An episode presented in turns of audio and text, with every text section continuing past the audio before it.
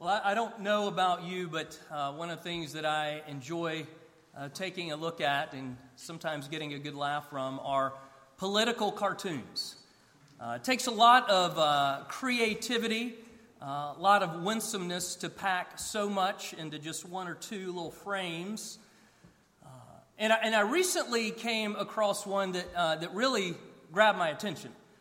It, it didn't make me laugh, uh, but it, what it did was it showed two American flags. And, and the first of those flags looks uh, just like the one that's been flying in our country for many years. And the caption underneath read, The United States of America. And, and the second flag uh, was pretty much the same, except for one significant difference. And that difference being that the stars were separated. They were divided in half, split down the middle. Uh, 25 on the right and 25 on the left. And the caption said, The Divided States of America. And you know, uh, we're in a country right now where there is a lot of turmoil, conflict, tension, uh, political polarization, a country divided in many ways. Well, what about the church? What about the church in America? Are we united or divided?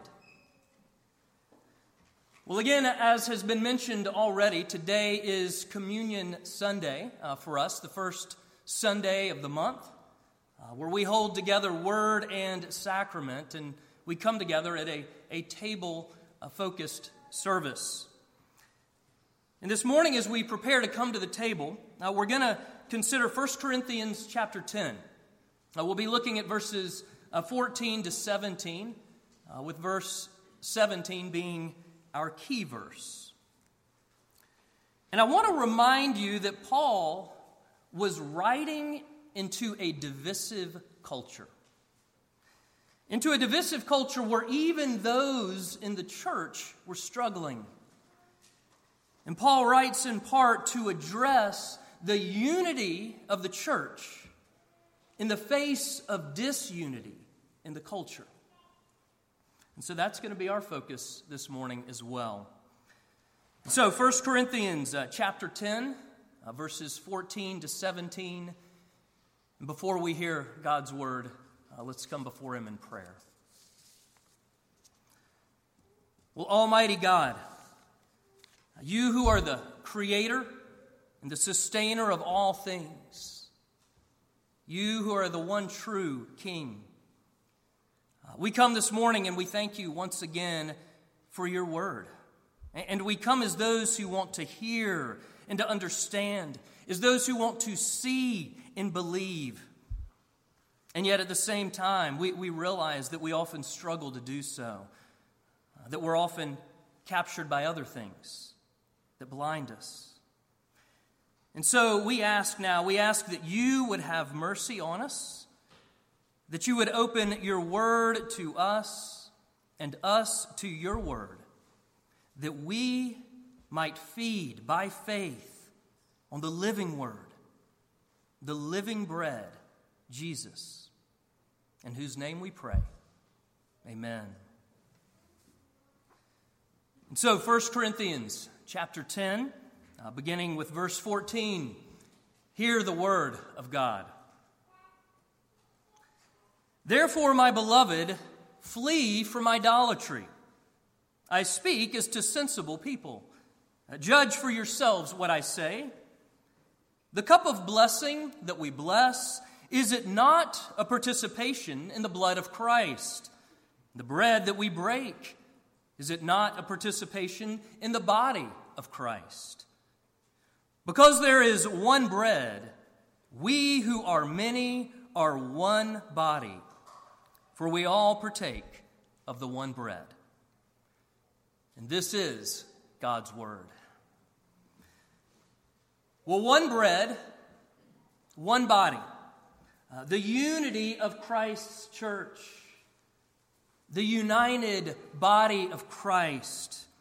And so, again, that's what we're going to talk about. And as we consider that reality, uh, let's first talk about disunity. Uh, we'll talk about disunity, and then we'll talk about unity. And so, first, disunity. Uh, because you, you see, the Corinthian church, they were struggling uh, with disunity. Uh, there was a problem. Uh, the Corinthian church was, was divided, they had divisions within, there were factions. And Paul states this very clearly in the next chapter, saying, When you come together as a church, I hear that there are divisions among you, and I believe it, for there are factions among you. Well, what about the church today? What about the church in America? Because culturally, there is so much division right now. And is it affecting the church? Well, according to the Pew Research Center, Americans are becoming more and more politically polarized. Uh, every year, the gap between Republicans and Democrats grows wider. In fact, the average Republican is now much more conservative than 25 years ago, and the average Democrat much more liberal. And one political commentator states this Day by day, the other side becomes more and more incomprehensible, leaving many, both conservatives and liberals, feeling that their counterparts are foolish morally repugnant, and disconnected from reality. What's happened is that our self constructed filters have siloed us into echo chambers. Echo chambers where our views appear self evidently true, and we can only conclude that those who disagree with us are stupid, evil, or both. And according to a survey by the Public Religion Research Institute, most Americans today would rather see their children marry someone of a different religion than someone of a different political party. Well, another political and cultural commentator has this to say There's a more troubling element under the surface when a sizable segment of the population says that political affiliation matters more than religious identity, we're witnessing something greater than mere polarization. We're witnessing the transmutation of politics into religion. For many Americans, it's not that politics supersedes religion, but rather that politics has become their religion. It's become an idol. And the Bible is clear. We are not to even flirt with idols. Here in our passage, verse 14 of chapter 10 exhorts us flee, run, run from idolatry. Well, anything, anything whatsoever that captures us with such passion that it competes with the kingdom of God in our hearts and our minds Anything that does that must be dethroned. And it must be put in its proper place under the lordship of King Jesus. And that includes politics. Now, I, I want to be clear because I'm not saying that politics is bad. That government is very helpful, it's ordained by God. But what I am saying, or, or rather what I'm asking, is this Does politics have a firm grip on your heart? Does it dominate your thought life? Uh, have your political views become the lens through which you see everything else? Have you married your Christian faith to your political beliefs? In the words of Pastor Scott Sauls, if I can find nothing to critique about the political party that I support, and nothing to affirm about the opposing political party, then it's probably the case that I'm, conf- I'm conflating my partisan politics with my Christianity. Now, it's not that we need to embrace political passivity uh, or no longer engage in the political process. Again, I'm not saying that at all. What I am saying is that our fundamental allegiance must be to another king the King of Kings and Lord of Lords. As Christians, our allegiance, it must transcend any party, any ideology or nationality. As Christians, our fundamental allegiance is to King Jesus. And nothing, nothing should compete with or be confused with that primary allegiance. And then it's under that allegiance that we are freed. That we are freed under the lordship of Christ the King to not engage in politics out of fear or hate, but rather to engage out of love. Out of love for God and out of love for neighbor. Well, several years ago, I had the opportunity uh, to meet the leadership team at a, a, new church down in North Carolina. In the, the leadership team of about, I think it was seven or eight people, uh, they were in the process of shaping the vision and values that were going to direct uh, their new church in the coming years. And, and I remember as, as I met e- each of them, two of those team members immediately stood out to me. So there was, there was a man who was a corporate lawyer for a, a big business housing developer.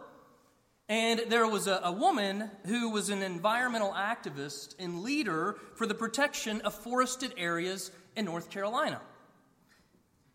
And they first encountered each other at a county board meeting where they were arguing on opposite sides of the table. A pretty fierce argument, from what I understand. And then, a few, le- few, a few weeks later, they ran into each other at the same church. Talk about awkward.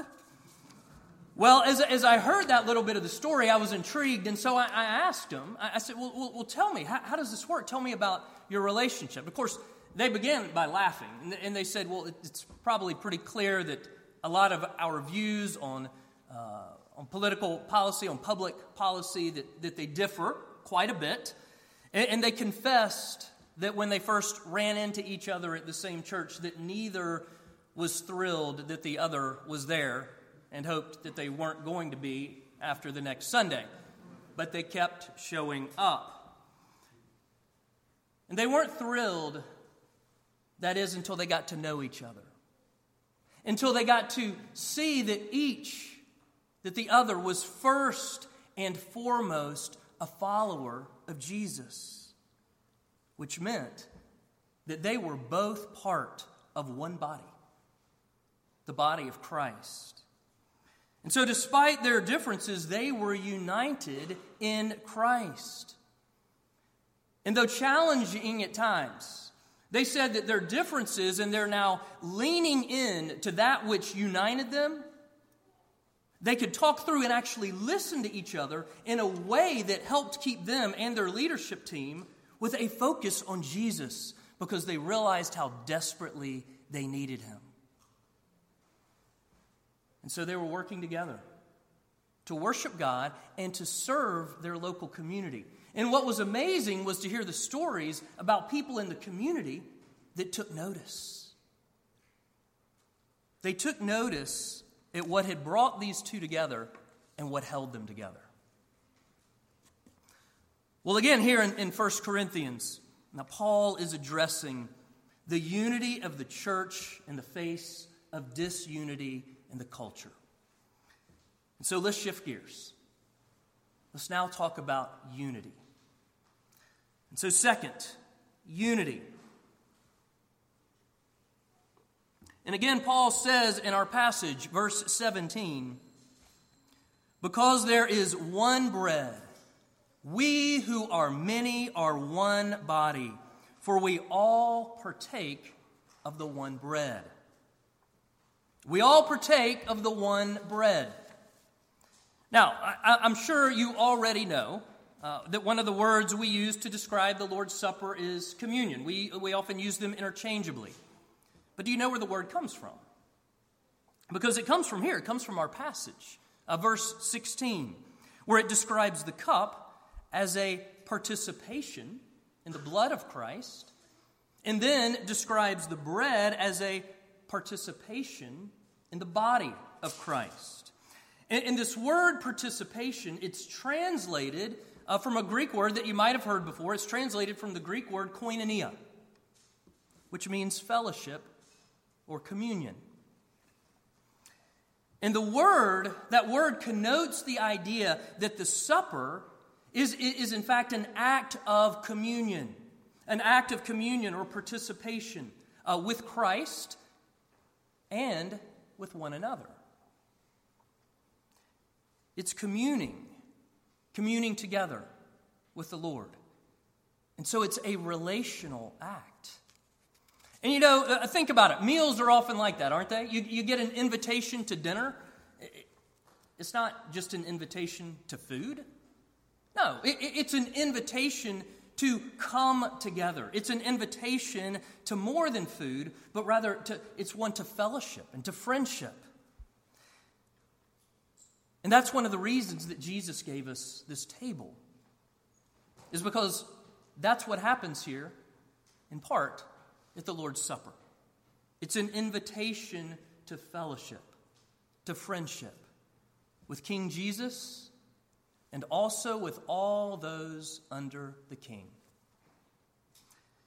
And you know, I, I think that we often miss reflecting on, on this aspect of the supper, uh, being an act of communion with one another. Uh, recently, I, I, was reading a British pastor, uh, Tim Chester uh, a wonderful a book uh, that he has entitled Truth We Can Touch. Truth We Can Touch. It's about the sacraments. And he, and he referred to the Lord's Supper, he referred to it as a community forming act. A community forming act, saying that the supper itself actually creates community in a way. It builds, it develops. And so take a look uh, again at our key verse for a moment, uh, verse 17. And, and as I read it, I want you to hear those words and I want you to think about the deep reality that's expressed both in these words, these words of God, and also expressed at this table that is before the people of God this morning. So, verse 17 because there is one bread, we who are many are one body, for we all partake of the one bread. And why? Why are we one body? Well, we just read it because we all share in the one bread, the living bread, Jesus. No matter how diverse a group of people, we who are many, uh, no matter how diverse with different uh, priorities, personalities, political views. We share a common life life in Christ. And so you see that there's an objective level to this. At an objective level, it's the death and resurrection of Jesus that creates Christian community. And Paul says elsewhere in, in Ephesians, he says that Christ loved the church and loved the church so much that he gave himself up for her on the cross. And, and he goes on to explain that the cross has broken down what? Has broken down the dividing walls of hostility between very different people, even those who'd once been enemies. Okay, so that's an, an, an objective level. There's also a subjective level. At a subjective level, we can experience, as the people of God, we can experience the very real, very deep reality of being united in Christ together. You see, when we, when we come to the table, uh, we can know a deeper sense of Christian community in part because when we come, we are reminded that it's all of grace, that the ground is level at the foot of the cross. And so our, our senses of superiority, self righteousness, they, they, they just begin to dissolve. Those divisions begin to dissolve as we come together, eating of the same bread, from the same bread, Jesus. And as we come with our focus on the cross, the life giving work from the cross, and knowing that His Spirit is present and powerfully at work in us and among us. You see, at this table, we receive grace. Yes, we receive grace individually, but more than that, we also receive it communally. And so when we come to the table, you know, a lot of times we, we close our eyes, and, that, and that's fine. But from time to time, we should actually open our eyes and look around. Maybe even be amazed. Because when we look around at, at the people that we are gathered with, what we see are we see fellow sinners and sufferers who are saved by grace just like us, and who are also fellow saints sustained by the very same grace just like us. And further, we come to the table as beloved children, as beloved children of God, in whom He takes great delight. And what does that mean? Well, that means that we come together as brothers and sisters. And you know the saying the family that eats together stays together. And that's what Jesus wants for his family. Well, now I want us to shift our focus to the table. And as we prepare to eat together, as we prepare to eat as fellow saints, as brothers and sisters in Christ, as beloved children of God, Remember that the Lord's Supper is a gift. It's a gift to us, it's Jesus' gift to his church. To those who have looked to him, trusted in him for the forgiveness of sin and reconciliation with God. And so, if that describes you and you are a part of a church that proclaims this gospel, then this meal is for you. And one last thing. One last thing as we prepare to come and be fed at this table. As we prepare to be fed by Him, know that we come as those united in Him. And thus, and thus, in this act of communion, we are not only receiving something, but we are making a statement. We are making a statement together because together we declare the most important political statement that anyone could ever make, and that our world so desperately needs to hear. Jesus Christ is King. Amen. Amen.